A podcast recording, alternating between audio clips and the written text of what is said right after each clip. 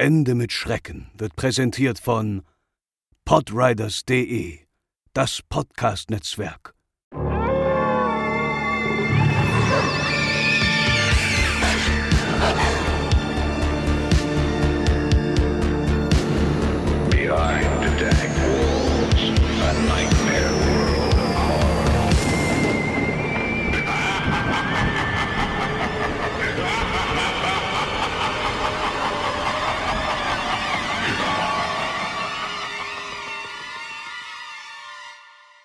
Moin Moin und Hallo, herzlich willkommen zur 94. Episode von Ende mit Schrecken, eurem Lieblingspodcast rund um alle Themen, urbane Legenden, Creepypastas, gruseliges Zeug und so. Ihr wisst Bescheid.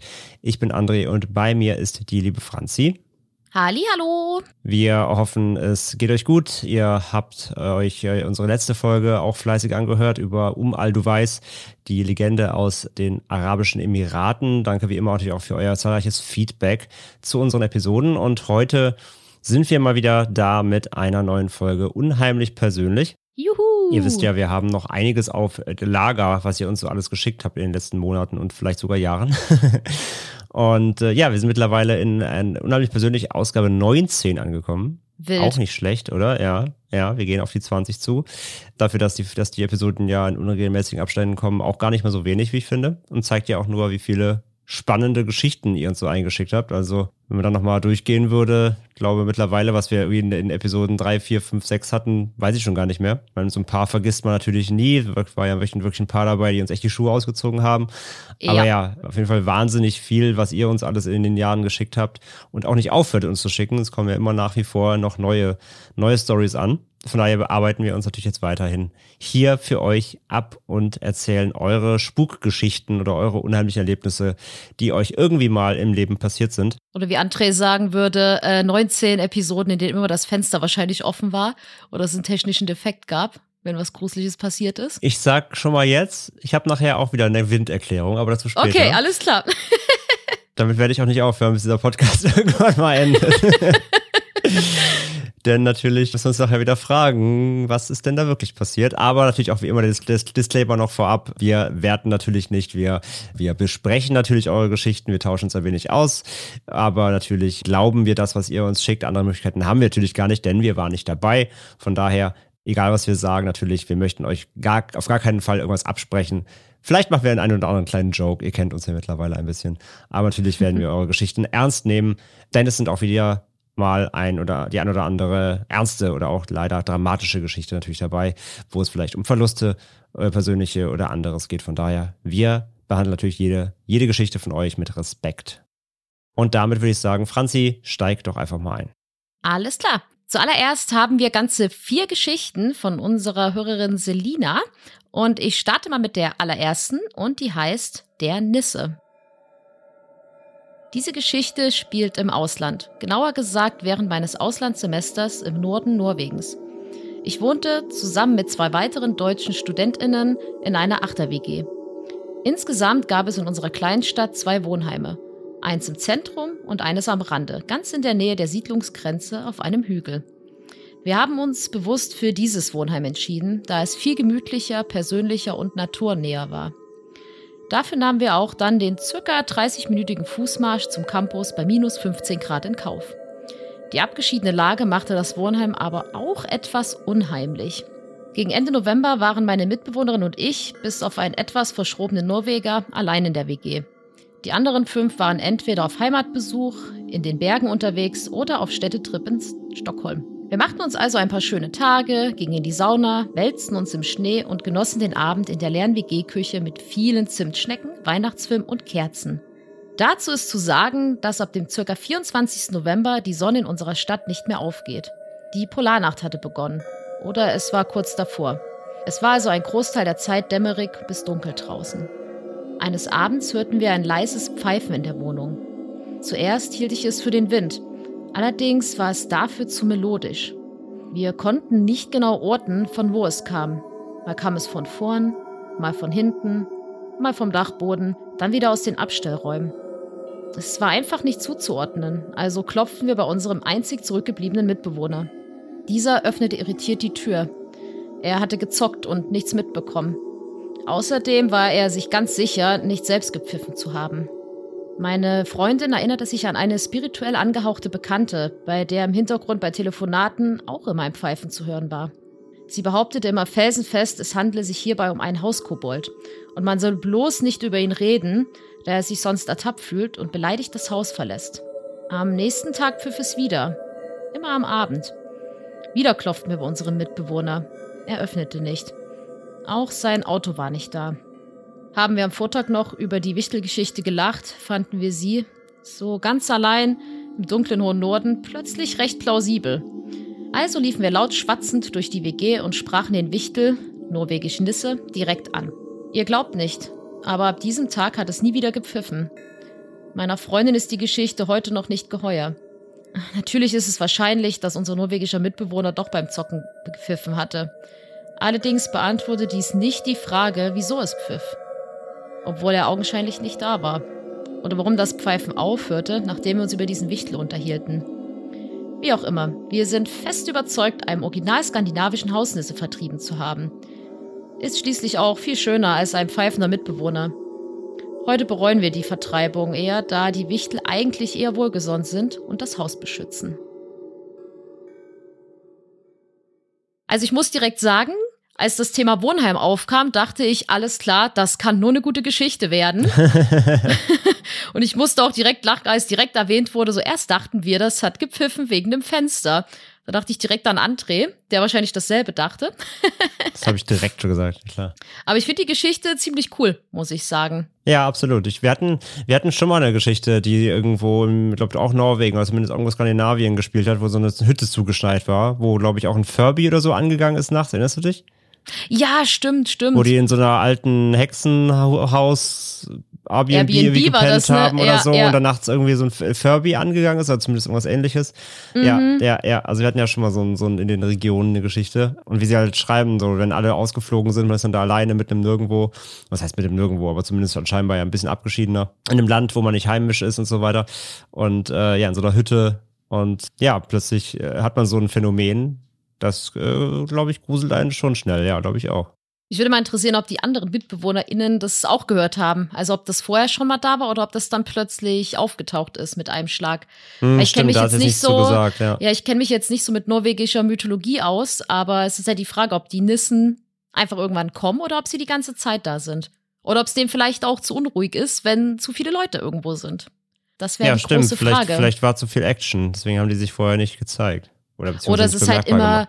ich glaube, mit acht Pieps in so einer WG ist wahrscheinlich auch immer relativ laut und belebt. Kann ich mir auch vorstellen, dass man sowas vielleicht auch nicht wahrnimmt. Unbedingt. Stimmt, ja, ja. Wenn da sonst viel Trubel ist, dann hört man es vielleicht auch sonst gar nicht, ja. Ja, weil ich kann mir vorstellen, wenn so acht Leute in so, eine, in so einem Wohnzimmer sitzen, da ist ja doch immer ein bisschen Geraschel und Geplapper und so. Wenn man da so schön zu zweit ist oder halt einer von den der Mitbewohner aus Norwegen hat da gezockt, da, ja, glaube ich, ist man da auch ein bisschen, also hört man es wahrscheinlich. Und ich glaube, man ist auch anfälliger für sowas ja, vielleicht, ja. Na, so. Vor allem, wenn man es halt, wenn man es erzählt bekommt, achtet man ja noch mehr drauf wahrscheinlich. Ja, ja, ja. Genau, ja, und ich glaube halt, wenn man so, also ich muss zugeben, wenn ich jetzt so alleine in so einer, ist bestimmt auch nicht klein, das Wohnheim, so die Vorstellung, ist ja so allein, ich, ich glaube, da ist sowieso schon so ein leicht gruseliger, so eine gruselige Grundstimmung. Oder die Nissen kommen, weil sie hat ja geschrieben, dass äh, da die Polarnächte sind, dass das kurz davor war. Vielleicht tauchen die auch nur zu Polarnächten auf und das hat deswegen erst angefangen. Ja, möglich, möglich. Könnte man auch. Vielleicht müssen wir mal eine Folge über Nissen machen. ja, ich merke, ich glaube auch. Ich glaube, da haben wir direkt ein, ein, äh, etwas für unsere Folgenliste. Ja, ja, weil es gibt viele Fragen. Ich möchte mehr über Nissen erfahren. ja, nicht zu verwechseln mit Hornissen natürlich, sondern. Nee, über die machen wir keine Folge. Nee. Wobei die voll, wobei die, die sehen zwar, ich finde, die sehen wirklich aus wie mutierte Riesenwespen, aber die sind ja relativ friedlich. Ja, ja, wenn man sie in Ruhe lässt zumindest, ja. Ich habe mal eine aus dem Pool, aus dem Pool gerettet. Also nicht denken jetzt hier, oh, Franzi hat einen Pool, uiuiui, so unsere Nachbarn hatten damals einen Pool. Ja, nicht, dass gleich kommt so, oh ja, die, die Tätowiererin ey, mit ihrem dicken Bonzenpool da in, in äh, die außerhalb reiche, Die reiche Podcasterin. Ja, genau, hier hat sich gleich mal ein Pool hingesetzt. Oh, da ist nur Nissen, da ist das nur Nisse reingeflogen. Uh. Hm, kannst du sogar Nissen leisten. Ja, oh, die ist ja so rich. Podcast Money regelt.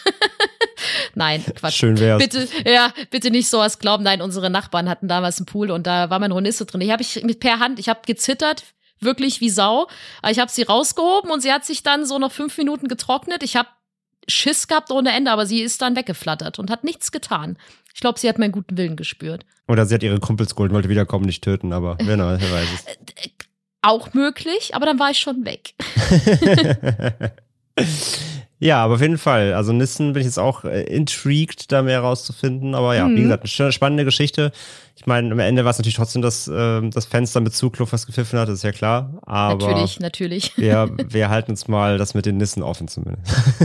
definitiv, definitiv. Ja, das war dann die erste Story von Selina. Vielen Dank. Und ich mache dann weiter mit der zweiten. Und die findet im äh, ähnlichen Gefilden statt und heißt Spuren im Schnee. Auch diese Geschichte spielt während meines Studiums in Norwegen. Der Austauschstudiengang hieß Arctic Adventure Tourism. Ein Bestandteil davon war ein sogenannter Outdoor Guiding Kurs. In diesem Kurs gingen wir Zelten, Angeln, Kanufahren, Langlaufen, Jagen und vieles mehr. Außerdem lernten wir viel über die Bedeutung der Natur in Norwegen, die sogenannte, das kann ich jetzt nicht aussprechen, aber es ist ein norwegischer Begriff und der bedeutet so viel wie Outdoor Life. Ja, die Outdoor Life Mentalität. Natur, basierten Tourismus und die lokale Kultur, der Samen und vieles mehr. Eine Aufgabe bestand darin, in kleinen Gruppen ohne Begleitung unseres Lehrers mindestens zwei Kilometer entfernt von der nächsten Straße mindestens eine Nacht zu verbringen. Während die meisten Kleingruppen tatsächlich nur eine Nacht unterwegs waren, war ich in der, nun ja, Strebergruppe. Und wir planten einen Trip über drei Nächte und entschlossen uns, mit dem Bus gen Süden auf die Hochebene zu fahren. Mit schweren Rucksäcken und voller Motivation teilten wir also dem Busfahrer mit, uns auf halber Strecke zwischen Alta, das war unsere Studienstadt, und Kautokeino, genauer gesagt nahe des samischen Dorfes Masi, auszusetzen. Schon auf dem Weg dorthin kamen uns Zweifel auf. Während es in Alta noch spätherbstlicher Oktober war, begann es auf der Hochebene stark zu schneien. Als wir ausstiegen, begann es schon zu dämmern und es lagen rund 30 Zentimeter Neuschnee. Schon nach kurzer Zeit verloren wir den Weg aus den Augen und auch unsere Kompasse schienen uns leicht fehlzuleiten, wahrscheinlich aufgrund naher Stromleitungen. Wir entschieden uns, unsere Route spontan zu vereinfachen und doch nicht eine Schutzhütte an einem See anzusteuern. Also schlugen wir unser Lager zwischen flachen Birken und stiefelten am nächsten Tag weiter. Vorbei in weißer Tundra, nur durchbrochen durch Birken und den Geräuschen einer entfernt vorbeiziehenden Rentierherde mit geschätzt mehreren hundert Tieren. Diese Erlebnisse waren unbeschreiblich. Auch die zweite Nacht verlief ohne Probleme. Am dritten Abend waren wir schon wieder in der Nähe der Straße und es begann zu tauen. Leichter Nieselregen setzte ein. Wir schlugen also wieder unser Zelt auf und freuten uns schon auf den warmen Bus am nächsten Tag, welcher uns drei Tage später an der gleichen Stelle wieder einsammeln sollte. In dieser Nacht erwachte ich durch Geräusche vor unserem Zelt. Auch die anderen drei waren wach. Zuerst waren da nur Glocken, ähnlich dem Geräusch von Kuhglocken dann ein Rauschen und Knacken und schließlich ein Schnauben. Wir lagen alle mit großen Augen im Zelt und bewegten uns keinen Zentimeter. Als dann noch etwas oder jemand über die Spannleinen unseres Zelts stolperte und dieses dann zum Zittern brachte, waren wir mit unseren Nerven komplett am Ende. Hier benötigt die Geschichte einen kleinen Einschub, auch um unsere horrende Angst noch etwas zu, naja, verständlicher zu machen. Unser Outdoor-Lehrer erzählte uns einmal am Lagerfeuer vermeintlich wahre Geistergeschichten, die er selbst erlebt hatte. Eines Morgens sei er vom Geräusch eines nahenden Schneemobils, welches um sein Zelt fuhr, sowie klackenden Rentierhufen geweckt worden. Etwas verärgert versuchte er weiter zu schlafen. Als er ein paar Stunden später aus dem Zelt kroch, waren allerdings weder Rentier noch Schneemobilspuren zu sehen und es hatte in dieser Nacht nicht geschneit. Er erzählte uns davon, dass man die Geister des Ortes oder der Natur jeweils um Erlaubnis fragen sollte, bevor man sein Lager an einem Platz aufschlug. Natürlich gab es noch mehr Geschichten. Unter anderem wird im Norden Skandinaviens kleinen Kindern erzählt, man solle dem tanzenden Nordlicht nicht winken oder zurufen, da es sonst kommt, um einen zu holen. Das Nordlicht kann tatsächlich ganz gruselig sein, wenn man alleine in der Wildnis unterwegs ist. Von den vielen Trollen etc. ganz zu schweigen. Mit diesen Geschichten im Hinterkopf zitterten wir also mitten auf der Finnmarkswidder im Zelt, stellten uns tot und glaubten wahrhaftig, die Geister der Ahnen kommen, um uns zu holen. Wenn nicht, dann zumindest ein entflohener Psychokiller, der im dünn besiedelten Norden Schutz sucht. Irgendwann nahmen wir Mädels uns ein Herz, also Stirnlampe auf und raus aus dem Zelt. Als ich in den Wald leuchtete, strahlten mir ein paar Dutzend Augenpaare entgegen. Eine Rentierherde hatte aus Neugier unser Zelt begutachtet. Erschrocken liefen die Tiere zurück in das Birkendickicht. Erleichtert legten wir uns schlafen und waren froh, ein paar Stunden später im trockenen Bus zu sitzen. Am Ende waren es nur Rentiere gewesen. Allerdings fragte ich bei späteren Trips immer in Gedanken die Geister, ob es okay sei, hier zu nächtigen. Meine Ehrfurcht vor der Natur, ihren Launen und ja, ihre Seele ist seit meiner Zeit im Norden Norwegens jedenfalls ziemlich groß. Ja, vielen, vielen Dank für die zweite Story. Und ja, der Trip scheint ja doch sehr abenteuerlich gewesen zu sein, auf viele Arten. Auf jeden Fall. Ich fand die Geschichte auch super, super cool. Ich hatte ähm, bei dem Namen Arctic Adventure Tourism, hatte ich vielleicht so eine richtige Dia-Show, so, weißt du, so wie beim Wrestling, so Arctic Adventure Tourism, weißt du? So mit Feuer, so piu, piu, piu, piu, piu. Ja, da wie so ein Erklärvideo bei Fallout oder so. Ja, genau. Nein, aber äh, auf jeden Fall finde ich das auch also es klingt, erstmal klingt das ganze, diese ganze, diese Lehrstunden super interessant, möchte ich mhm. erstmal sagen, auch was der Lehrer da so erklärt hat. Finde ich richtig, richtig cool. Ähm, und mein erster Gedanke war auch so, okay, so fangen echt Horrorfilme an. So, wir sollen mal zwei Tage, aber wir, wir wollen drei Tage. So die Kompasse spinnen. Im Horrorfilm wären sie trotzdem, hätten sie trotzdem versucht, zu dieser Schutzhütte zu gelangen, möchte ich mal erwähnen, wahrscheinlich. Und dann ja. wäre alles passiert, aber. The Cabin in the Nordic Woods. Ja, genau, genau. Aber ich glaube, es ist auch ohne Horrorfilmatmosphäre gruselig genug gewesen, wobei es ja schon ein bisschen Horrorfilmatmosphäre war muss man dazu sagen. Durchaus. Also ich glaube auch, ich glaube auch, das klingt auch gar nicht so gruselig, wie es wahrscheinlich war. Also von wegen so Rentiere und so und ja und überhaupt. Aber ich glaube, wenn du wirklich da im Zelt liegst, irgendwo im, in der Pampa, auf so einem, auf so einem Fieldtrip, und da knackt's halt überall. Ich meine, stellt euch irgendwie jeder, der Blair Witch Project gesehen hat, ja, stellt euch das irgendwie so vor und du weißt es wirklich einfach nicht, was da jetzt gerade draußen ist. Und wenn kann ja natürlich auch ein Tier sein, kann ein Tier sein, aber kann ja auch ein wildes Tier sein oder so, also eins, das vielleicht dir auch gefährlich werden könnte. Du weißt es ja nicht. Ich glaube, die Situation war schon echt gruselig in dem Moment. Das kann ich mir schon richtig vorstellen.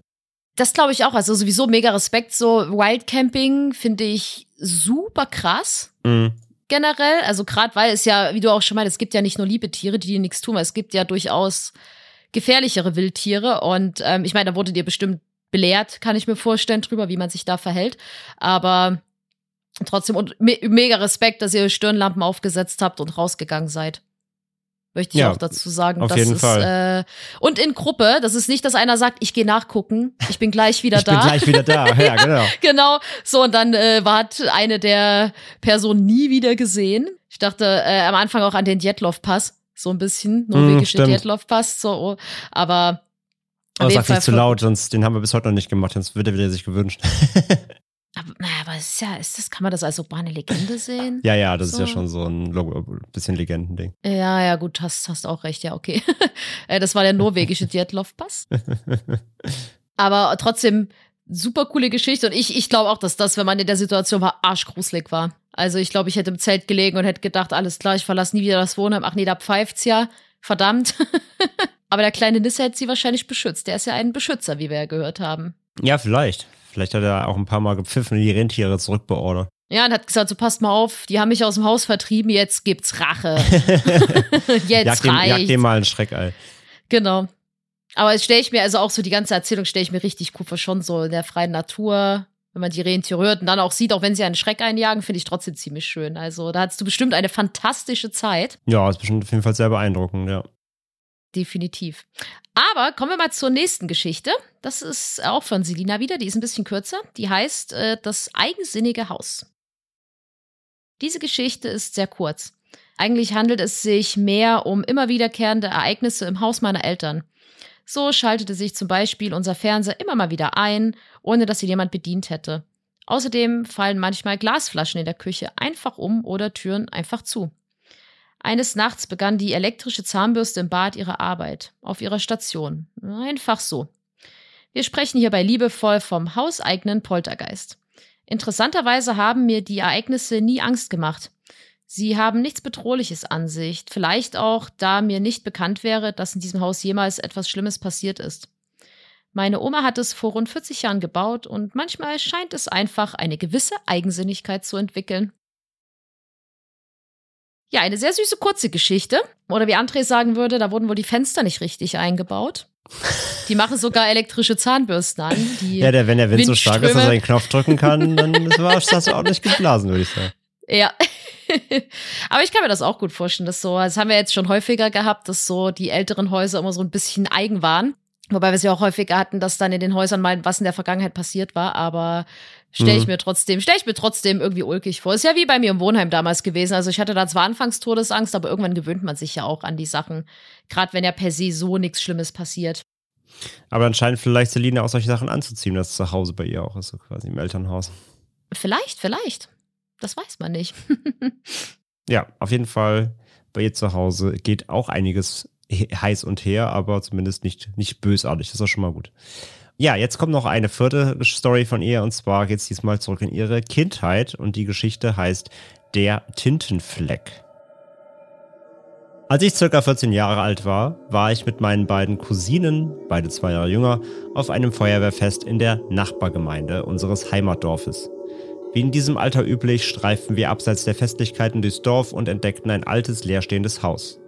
Durch die Briefkastenaufschrift erfuhren wir, dass es sich um ein Bürogebäude einer schon seit einigen Jahren geschlossenen Betonfabrik handelte. Das Haus sah von außen aus wie ein normales Einfamilienhaus und war mit Efeu überwuchert. Kichernd huschten wir durch den verwachsenen Garten und spähten durch die Fenster im Erdgeschoss, durch die man leider nur wenig erkennen konnte. Also machten wir es uns, getrieben durch Langeweile und jugendlichem Leichtsinn, zur Aufgabe, in das Haus einzubrechen. Das war nicht sonderlich schwer, denn die Haustür ließ sich durch starken Druck öffnen. Unten war es stockdunkel und keiner wollte sich weiter ans Erdgeschoss vorwagen, weswegen wir die Treppe in den ersten Stock hochstiegen. Oben war es hell, der Boden zentimeterdick mit Staub bedeckt. Es schien also, als sei schon eine Weile niemand mehr hier gewesen. Total neugierig, kichernd und aufgeregt machten wir uns auf Entdeckungstour. Überall lagen Ordner und Akten verstreut. Es gab sogar eine alte Schreibmaschine und mehrere Regale sowie Schreibtische. Auf einem der Schreibtische, ebenso voller Staub, stand ein Tintenfässchen. Es war aufgeschraubt. Daneben, dunkel und glänzend, ein frischer, großer, nasser Tintenfleck. Nirgendwo waren Spuren im Staub und das Fässchen wurde auch nicht umgestoßen. Kreischend rannten wir die Treppe runter, direkt einigen wütenden Nachbarn in die Arme. Diese schimpften uns aus, da das Haus baufällig war und so eine Aktion folglich gefährlich sei. Total aufgekratzt rannten wir zurück zum Fest und malten uns in kindlicher Fantasie alle möglichen Horrorgeschichten aus, wie dieser Fleck denn entstanden sein könnte. Noch heute lachen meine Cousine und ich darüber. Damals haben wir uns fast in die Hose gemacht. Eine wirkliche Erklärung für den Fleck haben wir natürlich bis heute noch nicht. Ja, Franzi, woher der Fleck? Was ist da los? Das ist eine gute Frage. Auf jeden Fall kann ich erstmal das total nachvollziehen, weil ich finde, solche alten Häuser haben schon was irgendwie. Ich glaube, da hätte ich auch das Bedürfnis gehabt, mal reinzugucken. Aber hättest du es nicht gemacht, gesagt. weil du so viel Angst hast. Weiß ich nicht, als Kind, ah, ich, ist eine gute Frage. Wobei Ja, wir als, hatten kind, als damals, Kind war man der Mutiger. Ja, wir, wobei wir hatten damals bei uns, in meiner Ki Kindheit, hatten wir bei uns um die Ecke so eine richtig alte, baufällige Mühle, wo wir eigentlich auch immer mal einsteigen wollten, aber wir haben uns nie getraut. Also, da hatten wir, hatten wir dann doch zu viel Schiss. Mittlerweile ist die abgerissen, die gibt's nicht mehr, aber damals war die war halt, und das war halt so ein urriesiges Gebäude. Und da konntest du auch super leicht rein, da war auch nichts verriegelt. Also man hätte super leicht reingekonnt, aber irgendwie hatten wir doch zu viel Schiss. Und äh, wenn ich dann solche Geschichten lese, denke ich so, ah, vielleicht war das ganz gut so. Aber ich habe damals immer, ich hatte damals Glitzer-Pokémon-Karten und ich habe immer behauptet, ich habe sie aus der Mühle. Ja, ja, also wow. mhm, das sind meine, jetzt kommen die richtig peinlichen Stories. Habe immer gesagt, ja, die habe ich in der Mühle gefunden. Ja, du wolltest die anderen Kinder ins Verderben locken. Jetzt, wenn ich darüber nachdenke, klingt, könnte man das wirklich so weil die meinen, Mühle ne? bestimmt verflucht war und du wolltest die da reinlocken, damit sie da äh, irgendwie verhext werden. Ja, meine kleinen äh, Versuchskaninchen so, ja, ja, geht mal rein, da findet ihr coole Vor, Glitzer-Pokémon-Karten. all- vor allem, da liegen Glitzer-Pokémon-Karten in der Mühle, ja genau. ja, da, ähm, da kommen ja gerade andere Geschichten, was, was, wer, da, wer die da hingelegt haben könnte, aber das äh, Fass mache ich jetzt mal besser nicht auf. Oh, wow. Nein, das lassen wir besser Das, mal. das war Mr. Bear aus 1999. Ja, genau, genau so. Kommt, Kinder, in meine Mühle, da habe ich Glitzer-Pokémon-Karten. Iu. Und Klein Franzi so, oh mein Gott, hast du gerade Glitzer-Pokémon-Karten gesagt? Say no more, ich bin gleich ja, da. seh noch mal, ich, ich bin auf dem Weg. Nein, um Gottes Willen, wenn euch Menschen, also jetzt mal ganz kurz Lehrauftrag, wenn euch Leute in irgendwelche alten Gebäude locken wollen, weil da Glitzer-Pokémon-Karten sind, don't do it. It's a trap. So, macht Ja. es nicht. Bitte nicht. Bitte sowas Auch nicht, wenn es Franzi ist. nee, dann erst recht nicht. Nein, oh Gott, bitte, nein, oh Gott, bitte nichts Falsches denken jetzt. Nein, also ähm, bitte tut sowas nicht, egal wie nett diese Leute scheinen. Wenn ich zum Beispiel nett fragen würde, bitte auch nicht machen. Aber ja, es ist eine gute Frage. Jetzt kann man natürlich wieder sagen, wer weiß, ob der Fleck wirklich alt war. Jetzt muss, jetzt kommt, jetzt, jetzt merkt man, jetzt wurde ich von André angesteckt, was so Nee, Skepsis frisch, angeht. frisch war ja nicht alt. Genau, aber es ist die Frage, ob er vielleicht wirklich frisch war oder ob, das vielleicht nur so im Zuge Ja, der ja, Angst ja. so gewirkt hätte, weißt du? Ja, du sagtest gerade, du weißt nicht, ob der Fleck wirklich alt ist. Du wolltest frisch Ach sagen. so, wollte ich nur ah, nee, genau, genau. Ob der, ja, danke schön, stimmt. Da habe ich mich ver verdreht. Genau, man weiß ja nicht, ob der vielleicht wirklich alt war und das halt nur vielleicht, weil da ein bisschen was Vielleicht wirkte es reingeschieden auch hat. so, ja. Ja, genau, kann ja sein, kann ja sein. Wobei, ah, es ist, ist ja natürlich eine gute Frage, wer das geschrieben haben könnte. Vielleicht auch, äh, wir haben ja heute die Folge der, der Hausgeister und der Waldgeister, vielleicht auch ein äh, alter Hausgeist. Vielleicht auch der Betongeist. Äh, Vielleicht, vielleicht, man weiß es nicht. Oder Aber ich- halt, ich, meine, wenn selbst Nachbarn direkt gemerkt haben, dass die Kids da drin sind, vielleicht war da sogar noch mal auch mal jemand irgendwie doch trotzdem danach und hat da, weiß ich nicht, hat noch mal einen Brief, eine alte Mahnung unterschrieben oder so. So, scheiße, das Finanzamt hat meine alte Adresse ja, genau. rausgefunden. ne? Verdammt, da wir ich müssen noch noch mal mal hin. schnell unterschreiben. Ja, genau. Ja. Ja, ist natürlich die Frage, aber ähm, natürlich ist es auch wirklich, ich dachte auch, ich kann mir richtig vorstellen, wie man da so ah, schreiend rausrennt und äh, dann direkt die Nachbarn so, äh, Entschuldigung. Frag mich vor allem, Aber- welche Firma noch mit Tinte unterschreibt. Also ich war jetzt wahrscheinlich jetzt nicht, das, das war jetzt nicht 1629. Frag mich, was für eine sehr, sehr deutsche Firma das gewesen sein muss, die irgendwie noch vor, Das ich Finanzamt. Selina, Selina hat nicht geschrieben, wie alt sie ist, aber die vielleicht vor, weiß ich nicht, 20 Jahren oder so noch mit, mit dem Tintenfass unterschrieben haben. Das Finanzamt, jede deutsche Bürokratie-Geschichte. Ja, Maybe. stimmt. Aber stimmt, sie hat ja auch gesagt, es gab auch Schreibmaschinen, also es passt. Ja, ja, ja. Ich glaube, da könnte, ich glaube, du könntest heute sogar noch wahrscheinlich mit Tinte unterschreiben beim Finanzamt und in allen anderen Ja, das, Bürokratieeinrichtungen. das stimmt. Aber es So, war eine Moment, Betonfirma. Ja, gut. Eine sehr, sehr deutsche Betonfirma. Guter deutscher Beton.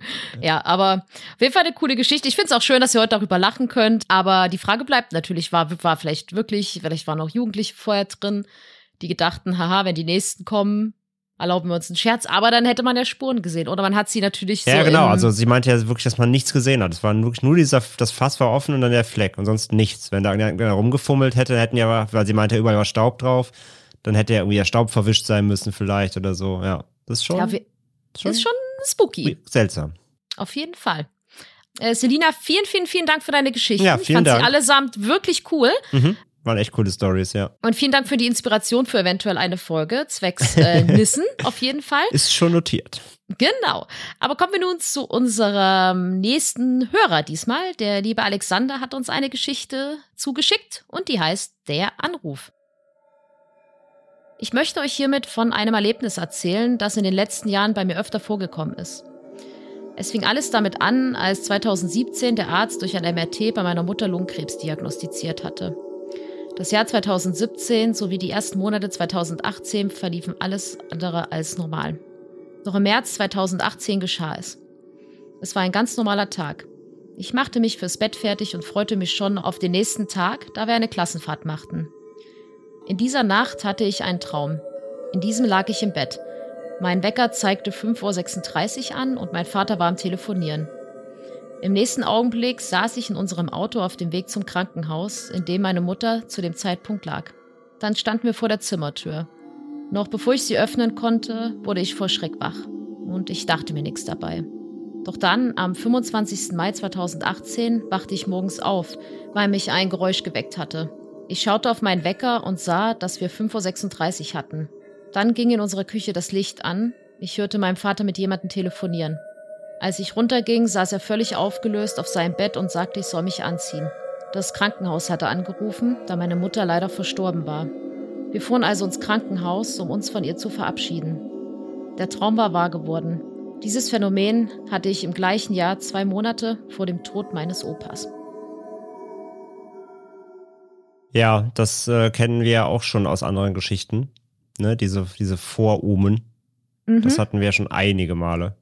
Ja, aber erstmal natürlich nochmal, auch wenn es schon ein bisschen her ist, unser herzliches Beileid natürlich zu den beiden Fall, ja. Verlusten, zu den Absolut. beiden Verlusten. Aber ja, da musste ich auch dran denken, dass äh, das ja jetzt wirklich schon häufiger vorgekommen ist, dass uns äh, HörerInnen erzählt haben, dass sie vor äh, Sterbefällen ähm, träum solche ähnlichen Sachen geträumt hatten, was Ja. sich super krass und auch sehr interessant finde. Muss man sagen. Also gerade, weil es ja in der Vergangenheit auch nicht immer ähm, Todesfälle waren, die so vorherzusehen waren sage ich jetzt mal, weil genau, ich mir natürlich auch bei, bei, bei, bei, bei plötzlichen Sachen, genau, das war nicht immer, jemand war vielleicht, also in dem Fall jetzt vielleicht auch krank oder so, sondern teilweise war es ja aus dem Nichts auch, ja. Genau, weil sonst kann ich mir vorstellen, dass natürlich solche Träume auch so ein bisschen hervorgerufen werden können, dadurch, dass so langwierige Krankheiten einen natürlich auch beschäftigen die ganze Zeit.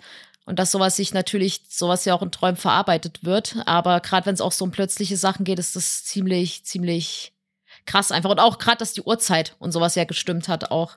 Genau, also dass die Was Details machen es ja aus, ne? Mhm. Genau, also dass man Sachen im Unterbewusstsein verarbeiten und so weiter, das hatten wir ja alles natürlich auch in unserer äh, legendären Schlafepisode ja auch unter anderem thematisiert.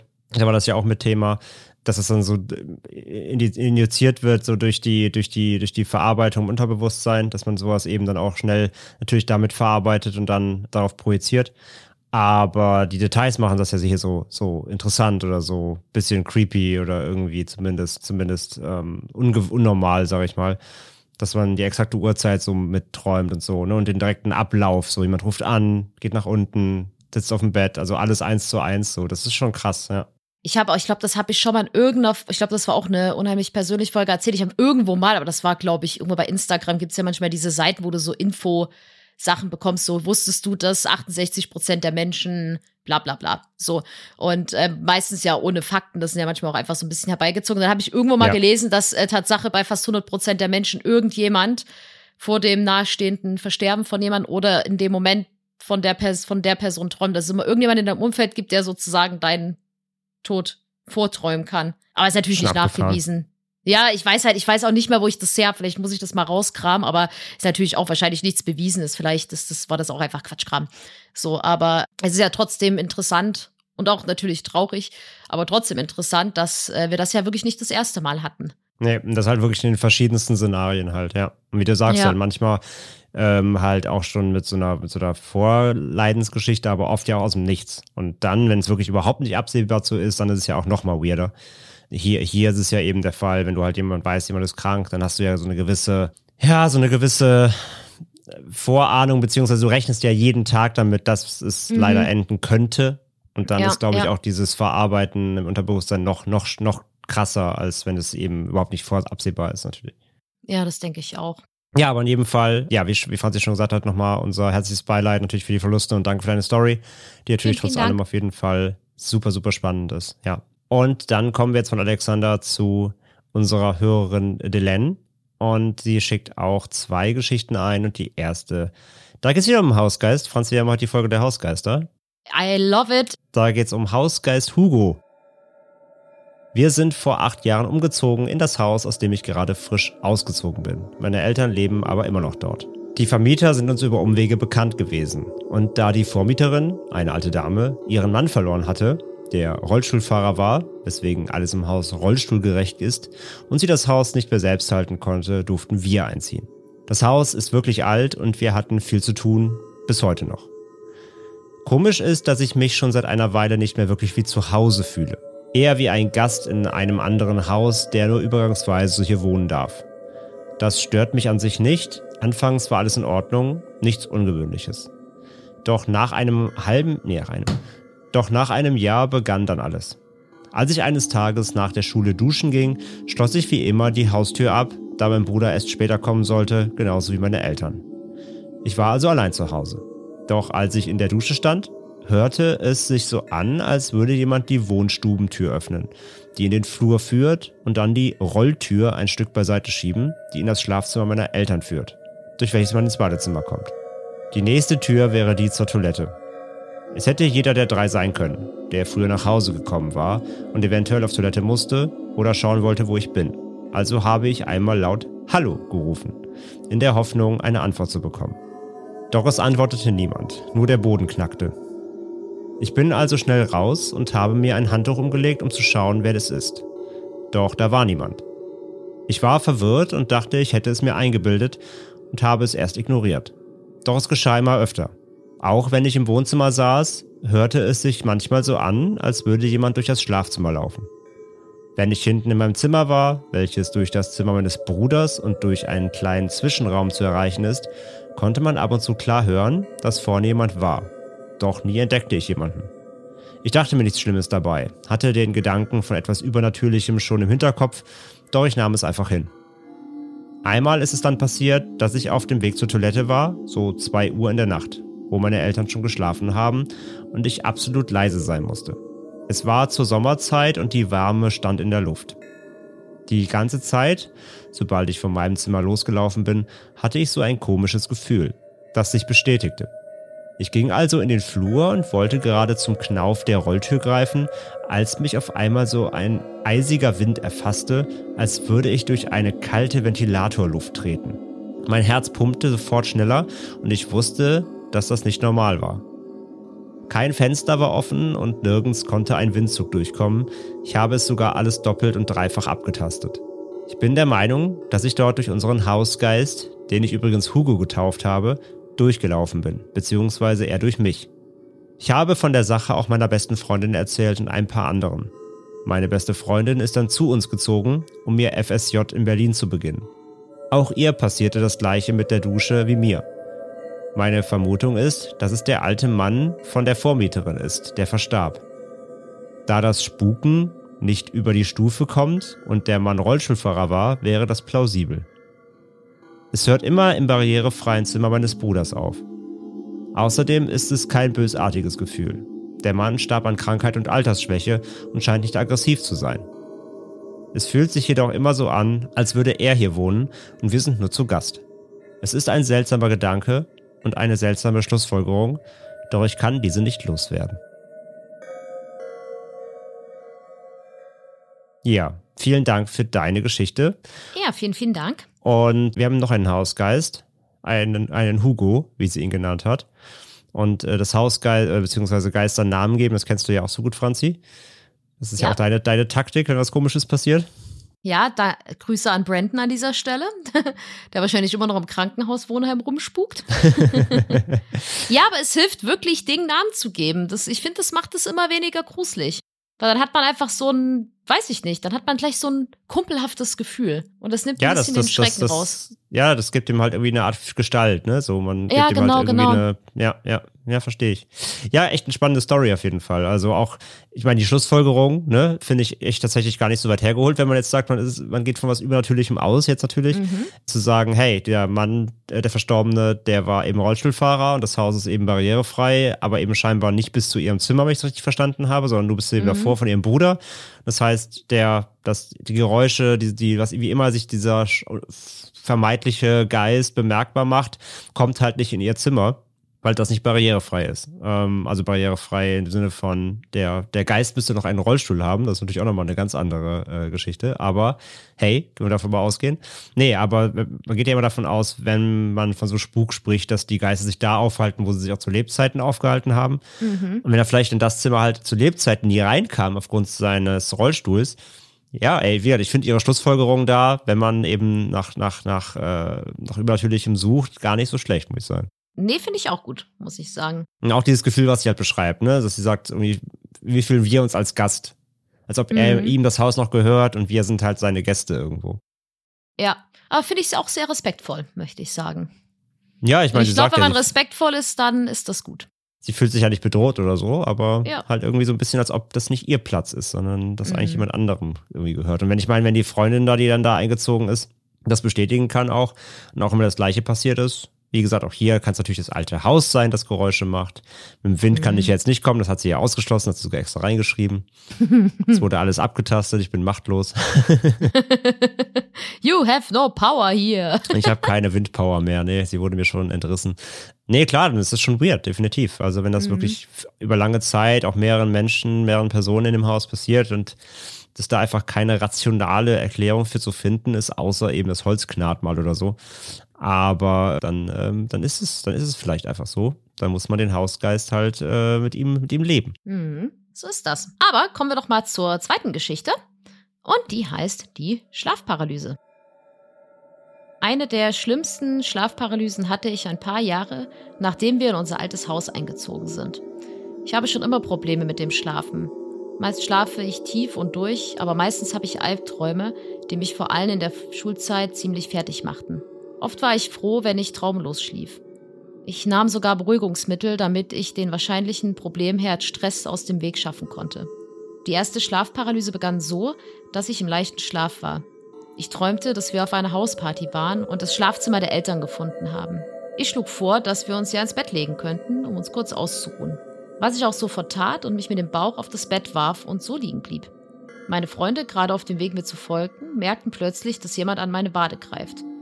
Ich habe meine zwei Freunde gesehen und gewusst, dass sie es nicht sein können. Was mich so erschreckt hat, dass ich aufgewacht bin. Aber auch wieder nicht. Ich steckte in einer Schlafparalyse, wo eine Person, die ich nicht sehen konnte, da ich meinen Kopf nicht bewegen konnte, meine Wade fest umgriff. Ich lag im Bett genau in dieser Position wie im Traum. Ich habe sofort Panik bekommen, denn nie kommt jemand in der Nacht in mein Zimmer. Ich wusste, dass da niemand war, der hier wohnt. Es hat sich so böse und wütend angefühlt. Ich hatte das Gefühl, dass es an mir hochkroch und sich über meinen Rücken legte und mir so die Luft so sehr wegblieb, dass ich richtige Schnappatmung bekam und mein Herz so stark pochte, dass es in meinen Ohren rauschte. Ich stand so unter Panik und Angst, konnte mich aber nicht bewegen und starrte nur in das dunkle Zimmer. Komischerweise konnte ich auch nicht in den Spiegel gucken, die genau gegenüber von mir lagen. Das Einzige, was ich hatte, war Angst um mein Leben. Ich habe das danach sofort meiner besten Freundin erzählt, die sowas auch kennt, aber selbst nie hatte. Ich bin froh, dass ich es ihr erzählen konnte, sonst wäre ich durchgedreht. Ja, da habe ich sofort Flashbacks von unserer äh, Schlafepisode. Hm, ja, ja, absolut. Bekommt, das hatten wir ja reichlich davon, aber das ist echt auch nochmal krass. Ja, ich muss zugeben, ich bin froh, dass ich sowas noch nie selbst erlebt habe. Und ich hoffe, dass ich sowas auch nie erleben werde, muss ich ganz ehrlich sagen. Ja, brauche ich auch nicht. Echt nicht. Nee. Das Also- klingt echt immer so unangenehm und wie sie halt sagt, ne, so totale Panik und, und absolute Angst und dieses, dieses seltsame Gefühl zwischen Wach und Schlaf und irgendwie ist, du siehst zwar dein Zimmer, aber ist, alles ist anders und ja, eklig. Echt eklig. Ja. Ja, auf jeden Fall. Und das finde ich so krass. Ich kann mich noch erinnern, dass der Doktor, äh, mit dem du das Interview hattest, ja damals meinte, ach, das gibt's gar nicht so häufig. Und wir hatten so gefühlt hunderte Einsendungen von Ja. Schlafparalysen. ja, ja. Das sind Einzelfänomene, ja, genau. ja, also zumindest, ich glaube, ich glaub, dass das wirklich viele haben, aber vielleicht können sich das viele auch nicht erklären. Viele Leute oder erzählen es halt einfach nicht. ja, das stimmt. So. Und ich kann bis heute nicht verstehen, wie Leute sowas versuchen, künstlich herbeizurufen. Oder ich beziehungsweise versuche ja manche hier Traumkontrolle, Lucid Dreaming, dies, das. Und ich glaube, da kann das ja schneller mal passieren. Und ich denke mir, das, allein deswegen würde ich sowas niemals machen. Never ever. ja, das stimmt. Auch das sowas, stimmt. also Lehrauftrag 2 für heute, bitte macht es nicht. Genau wie keine glitzernden Pokémon-Karten in Mühlen suchen. Auch bitte nicht versuchen, Lucid Dreaming, Schlafparalysen künstlich herbeizuführen, weil ich glaube, das ist für viele einfach keine angenehme Erfahrung. Wie man auch jetzt hier an diesem Beispiel gehört hat. Also Lucid Dreaming, wie gesagt, selbst habe ich ja auch schon versucht früher. Mir, da- daraus ist zum Glück nie eine Schlafparalyse entstanden, aber klar, du, du intensivierst halt deinen Träumen ganz stark ne, in deinem Unterbewusstsein. Und ja, ich glaube dann eher, wenn halt vielleicht Menschen dazu neigen, sowas zu haben, dann kann es das verstärken, würde ich sagen. Das ist, glaube ich, die Mhm. Gefahr daran. Ja, und Lucid Dreaming ist auch ungesund. Hatten wir ja, glaube ich, damals, ne? Ja, also, ja, beziehungsweise also hat man ungesunderen, also zumindest ist der Schlaf Der- nicht mehr so tief. du musst deinen Schlafrhythmus halt komplett zerstören, weil du halt immer wieder aufwachen musst. Du musst dich halt irgendwie nach ein paar Stunden wecken und dann Sachen aufschreiben und so, genau. Also die, die, die Methoden, die, sind, die machen es ungesund. Also per se ist Ja, es nicht ich- ungesund, aber die Methoden, wie du es lernst oder wie du es herbeiführen kannst, die führen halt dazu, dass du nicht so gut schläfst. Ja, aber ich merke das immer besonders, weil ich habe eigentlich einen relativen Steinschlaf, sag ich mal. Aber Oh zum ja. bestes Beispiel. Heute Morgen äh, bin ich eine Stunde vor Wecker aufgewacht und habe dann gedacht, äh, ja, okay, schlafe ich noch eine Stunde und habe erst noch gedacht, da bleibst du wach, da bist du danach so am Arsch. Und ja, ich hatte dann einen super weirden Traum von einem Nixenwesen, was aussah wie Gollum mit einem Fischschwanz. Darüber, ich möchte gar nicht weiter drauf eingehen. Es war seltsam. und dann bin ich aufgewacht, weil der Wecker klingelt und ich war todmüde. Das war richtig krass. Also ich merke immer, wenn ich dann mal wieder, wenn ich aufwache und eigentlich wach bin und dann noch mal eine Stunde pennen und dann habe ich, ich habe dann immer die intensivsten Träume und kann mich dann auch immer an die Träume erinnern. Ähm, aber danach bin ich auch richtig, richtig K.O. Da ist man immer, immer platter als vorher, ja, ja. Ja, genau, genau. Ja. Also ich merke das immer, weil du ja einfach nicht in diesen Tiefschlaf rutschst und ich finde das äh, fürchterlich. Also ich finde das immer cool, wenn ich mich mal an Träume erinnern kann, aber ich war echt erst mal zwei Stunden echt so. naja, eigentlich den ganzen Tag. Eigentlich bin ich das immer, aber das ist eine andere Geschichte. Das ist ein Dauerzustand. Ja, true. Ja, vielen Dank, Dylan, für deine Stories. Vielen Dank. Und äh, wir hoffen natürlich auch, dass die Schlafparalyse dich zukünftig nicht mehr heimsuchen wird.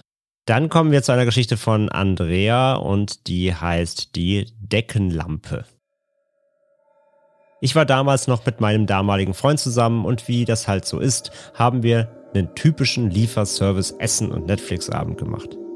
Ich kann mich leider nicht mehr genauer daran erinnern, wie der Horrorfilm hieß, aber es ging um eine Gruppe Menschen, die zusammen in einem Aufzug stecken blieben. Während sie sich in diesem Aufzug befanden und auf Rettung warteten, ging immer wieder das Licht aus und jedes Mal, wenn das passierte, war einer der Gruppe anschließend tot. Im Laufe des Films wurden die im Aufzug befindlichen Personen dadurch immer paranoider bzw. aggressiver und beschuldigten sich wild gegenseitig, der Mörder zu sein. Naja, der Film war zusammengefasst scheiße gruselig. Der Film war dann irgendwann vorbei und weil mein Freund am nächsten Tag sehr früh arbeiten musste, entschieden wir, dass er nicht bei mir schlafen, sondern besser nach Hause fahren sollte. Nachdem er gegangen war, machte ich mich fürs Bett fertig und fing an, die Wohnung etwas aufzuräumen. Ich machte alle Lichter in meiner Wohnung aus und ging in Richtung meines Schlafzimmers. Während ich noch durch den komplett dunklen Flur lief, hörte ich plötzlich ein lautes Geräusch, ein Klirren und einen Schrei von unten. Info am Rande, ich wohne im ersten Stock direkt über meinen Großeltern, die im Erdgeschoss wohnen.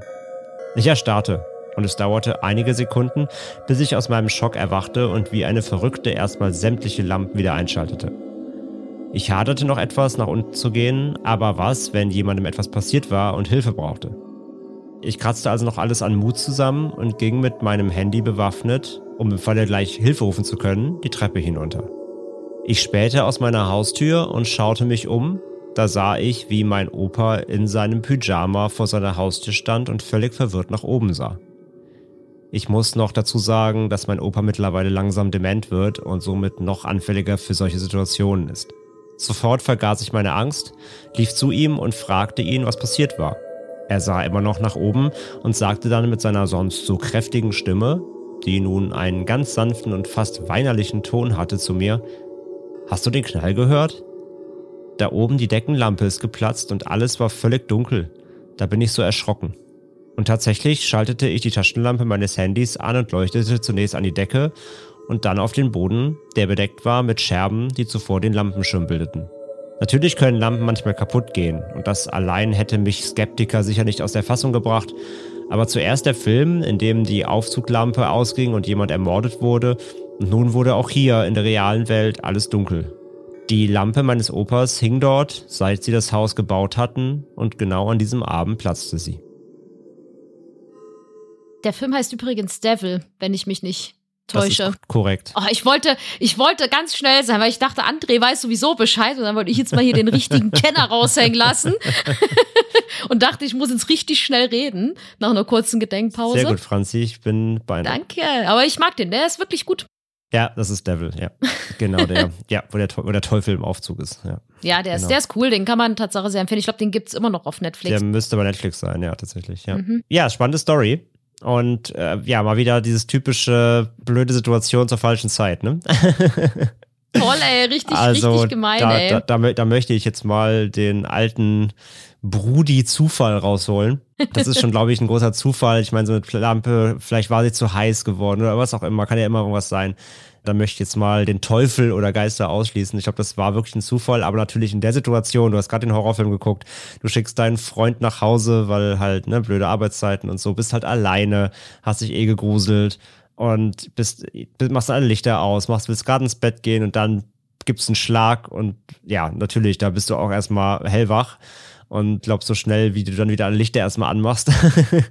so schnell kannst du gar nicht gucken. Und das dann natürlich, wie gesagt, gerade so was ähnliches, was du im Film an Symbolik ge gesehen hast, ähm, dann in echt passiert, dass diese Lampe dann da ausgeht.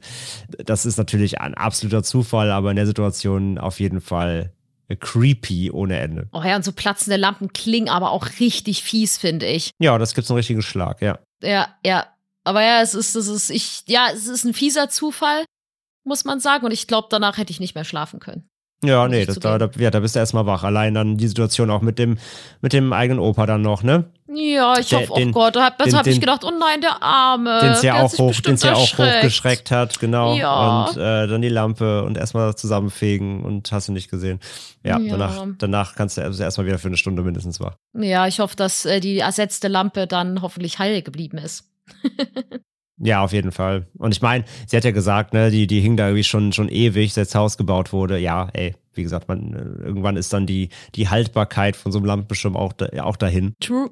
Aber, aber ja, hoffe dann, die, die neue hält mehr aus. Aber ja, wie gesagt, krasser Zufall und in der Situation genau in der Übersprungshandlung von Netflix Horrorfilm ähm, zum realen Leben, da, da schluckt man, glaube ich, schon mal, ja. Auf jeden Fall. Aber ich würde sagen, kommen wir doch zur letzten Geschichte für heute. Mhm.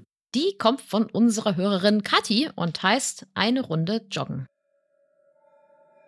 Ich habe eine Neigung dazu, mehr abends bzw. nachts statt tagsüber rauszugehen, um den Kopf frei zu kriegen und dann noch am liebsten an Tagen mit schlechtem Wetter. Da es dann ja auch gerne mal etwas düsterer ist. So auch in dieser Geschichte. Sie ist schon ein paar Jahre her, ich war so um die 16 Jahre alt. Meine Mutter und ich wohnten in einer recht ruhigen Gegend und hinter unserem Haus erstreckte sich ein schöner und großer naturbelassener Park, welchen ich auch dieses Mal für eine Runde Sport auswählte. Der Park besitzt eine Erhöhung, einen kleinen Waldpfad, welcher etwas weiter rausführt. Am Ende von diesem ging es rechts wieder zu einer Wohnsiedlung, links unter einer Autobahnbrücke durch ging es jedoch zu einem weiteren Stück schöner Natur direkt neben der Autobahn mit Feldern, Seen und einer kleinen Allee. Da es an diesem Tag eh schon etwas zugezogen und noch dazu regnerisch war, entschied ich mich dazu, beim Sport wenigstens eine schöne Aussicht zu genießen und lief links Richtung der Felder. Meine Mutter mochte es nicht, dass ich mich dort ab und an alleine rumtrieb, da sie immer ein komisches Gefühl hatte bei diesem Ort. Ich konnte das nicht nachvollziehen und lief vielleicht gerade deshalb ohne Handy, sondern nur mit einem MP3-Player in den Ohren und bei zugezogenem dunklen Himmel bei Regen zwischen Autobahn und Feldern entlang. Nach etwa einer halben Stunde machte ich eine Pause und atmete einmal tief durch, spazierte aber etwas weiter, um warm zu bleiben. Gerade als ich zum Weiterlaufen ansetzen wollte, hörte ich durch meine Kopfhörer hindurch ein Rufen. Als ich mich umdrehte, kam ein junger Mann mit blonden Haaren, Jeans und offenem dunkelroten Hemd mit weißem Shirt angelaufen und nahm mir einen meiner Kopfhörer aus den Ohren. Ich musste ihn perplex angesehen haben, da ich nicht wusste, von wo er kam. Was hörst du dir da an? fragte er etwas aus der Puste, jedoch mit einem charmanten Lächeln auf den Lippen und hielt sich meinen Kopfhörer ans Ohr. Mir wurde komisch und ich merkte, dass trotz seines Lächelns irgendwas mit ihm nicht stimmte. Ich ließ meinen Blick schnell über ihn huschen und blieb an seiner von mir aus links gesehenen Hand hängen, in welcher sich eine rostige Eisenstange befand. Nichts, sagte ich, nahm meinen Kopfhörer wieder an mich, drehte mich um und ging langsam in die Richtung, aus der ich gekommen war. Ich steckte den fehlenden Kopfhörer wieder in mein Ohr, ließ aber die Musik aus. Mein Herz raste. Nicht rennen, bloß nicht rennen, mahnte mich mein Gehirn. Durch die Kopfhörer hörte ich, wie er mir ebenfalls in einem ruhigen Tempo folgte. Seine Eisenstange haute er hin und wieder irgendwo gegen, schliff sie aber die meiste Zeit hörbar hinter sich her. Ich hätte heulen können, dass ich genau jetzt mein Handy nicht dabei hatte. Keine Ahnung, wie lange ich ging. Mir kam es wie eine Ewigkeit vor, aber nach einiger Zeit bemerkte ich, dass ich weder Schritte noch Schleifen der Eisenstange. Was? Aber nach einiger Zeit bemerkte ich, dass ich weder Schritte noch das Schleifen der Eisenstange mehr hinter mir hörte. Das erste Mal, nachdem ich umgekehrt war, drehte ich mich um. Ich war gerade um eine kleine Kurve gelaufen. Der junge Mann schien weg zu sein. Ich war bestimmt noch eine gute halbe Stunde von zu Hause entfernt. Aber als ich merkte, dass der Typ sich gerade nicht mehr in meinem Blickfeld befand, ging bei mir quasi eine Zündschnur los. Ich rannte wie von der Tarantel gestochen, die eigentlich halbstündige Strecke innerhalb von zehn Minuten nach Hause. Zu Hause knallte ich die Haustür zu und schloss diese so oft es ging ab. Im Wohnzimmer angekommen, sackte ich an der Wohnzimmertür zusammen. Meine Mutter, Krankvorsorge, fragte mich, was passiert war, und ich erzählte ihr alles. Ich denke, dass der Typ sich irgendwo hinter einem Maschendrahtzaun versteckt hat, in welchen eine große Lücke klaffte. Dahinter lag ein kleiner Rastplatz. So einer, wo nur eine öffentliche Toilette steht, keine Tankstelle oder ähnliches. Von dort musste er gekommen sein, etwas anderes kam nicht in Frage, da die Seite, von welcher die Felder liegen, mit einem riesigen Wassergraben von meiner Laufstrecke abgeschnitten war, und da wäre man nicht ohne Schlammbad drüber gekommen. Außerdem habe ich mich während des Joggens immer wieder bei meinen Pausen umgesehen, und da war kein Mensch zu sehen. Den Ort meide ich seitdem bis heute. Also man hört das dadurch, dass André das schneiden wird, nicht, aber ich habe mich ganz schön oft verhaspelt, weil ich bei der Geschichte ein bisschen Kaltschweiß am Rücken bekommen habe, muss ich Mhm. zugeben. Puh, holy ey, das äh, solche ist, Geschichten. Ist übel.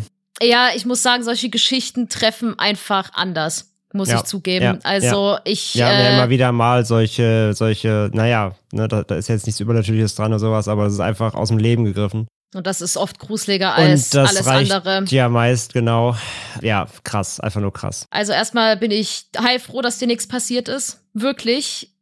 Das, ich kann mir nicht mal ansatzweise vorstellen, wie sich das anfühlen muss, gerade wenn man kein Handy dabei hat. Und äh, also ich habe die Geschichte vorher nicht gelesen und dachte mir schon, oh Gott, da kommt ein Typ, ach du Heiliger. Und dann noch mit der Eisenstange, da war es bei mir kurz vorbei und ich dachte, ach du Heiliger.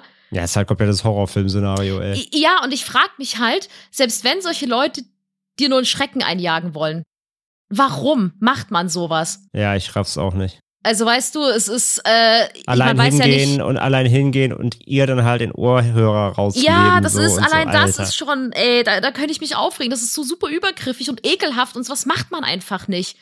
Und gerade, auch wenn er jünger war, aber ja, gerade so mit diesem, oh, er hat so charmant gelächelt, ey, gerade sowas finde ich super. Krieg direkt Ted Bundy-Vibes. Ja, ja, genau das. Also, äh, das ist so, man denkt ja immer, so früher hat man ja gesagt, ah nee, aber so gut aussehende Menschen, die sind ja nicht gefährlich. Ja, Bullshit. Das sind die schlimmsten meistens, ey. das sind die so. gefährlichsten. Ja, ja, also, ne, aber es ist, es ist ja wirklich so. Und ey, ich habe die ganze Zeit gedacht, oh Gott, oh Gott, oh Gott.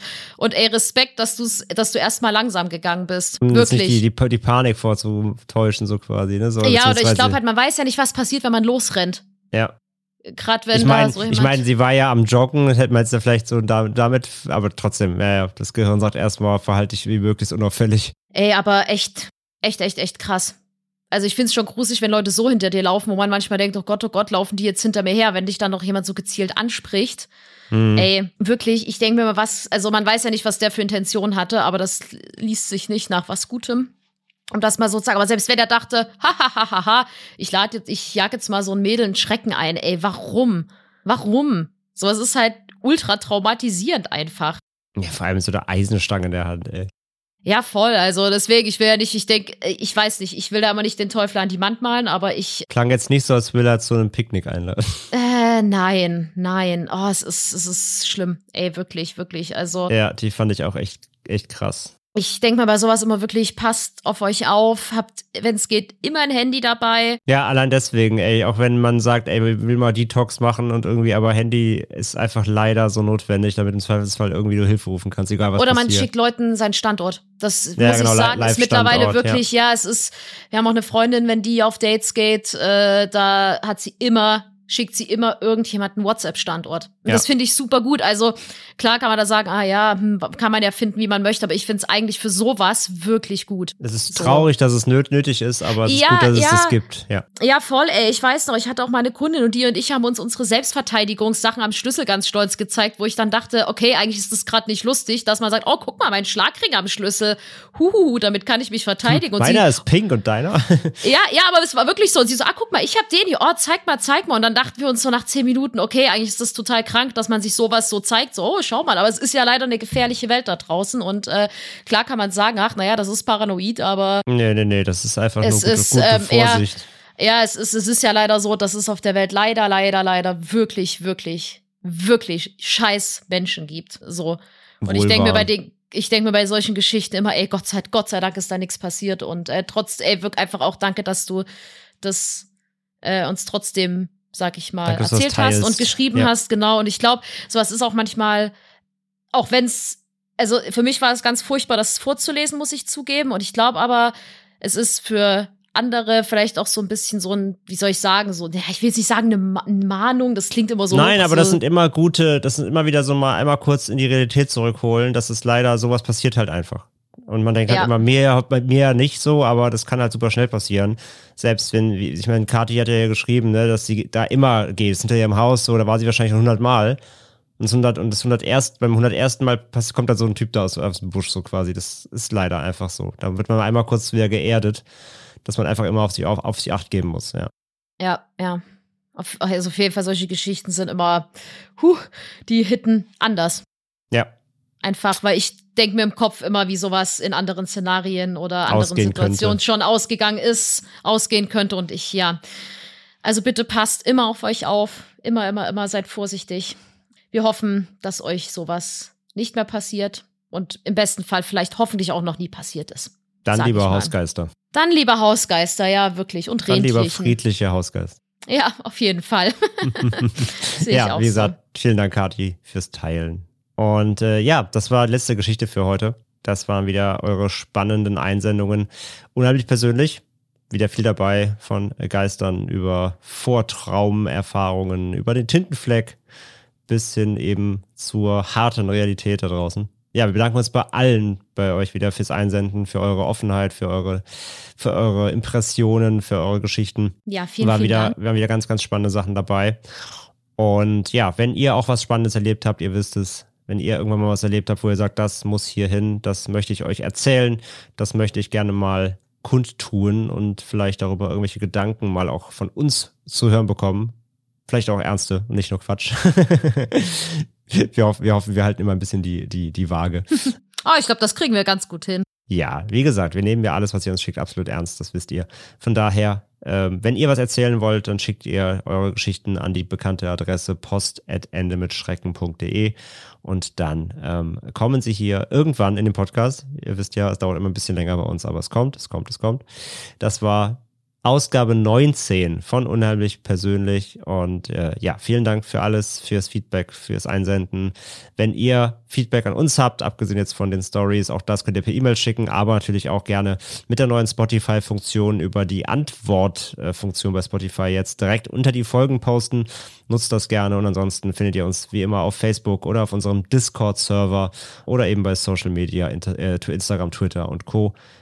Und lasst uns da gerne Feedback da. Ansonsten sagen wir wie immer lieber ein Ende mit Schrecken als Schrecken ohne Ende und dann hören wir uns bald in der Folge 95 wieder. Juhu. Bis dahin. Tschüss. Macht's gut. Tschüss.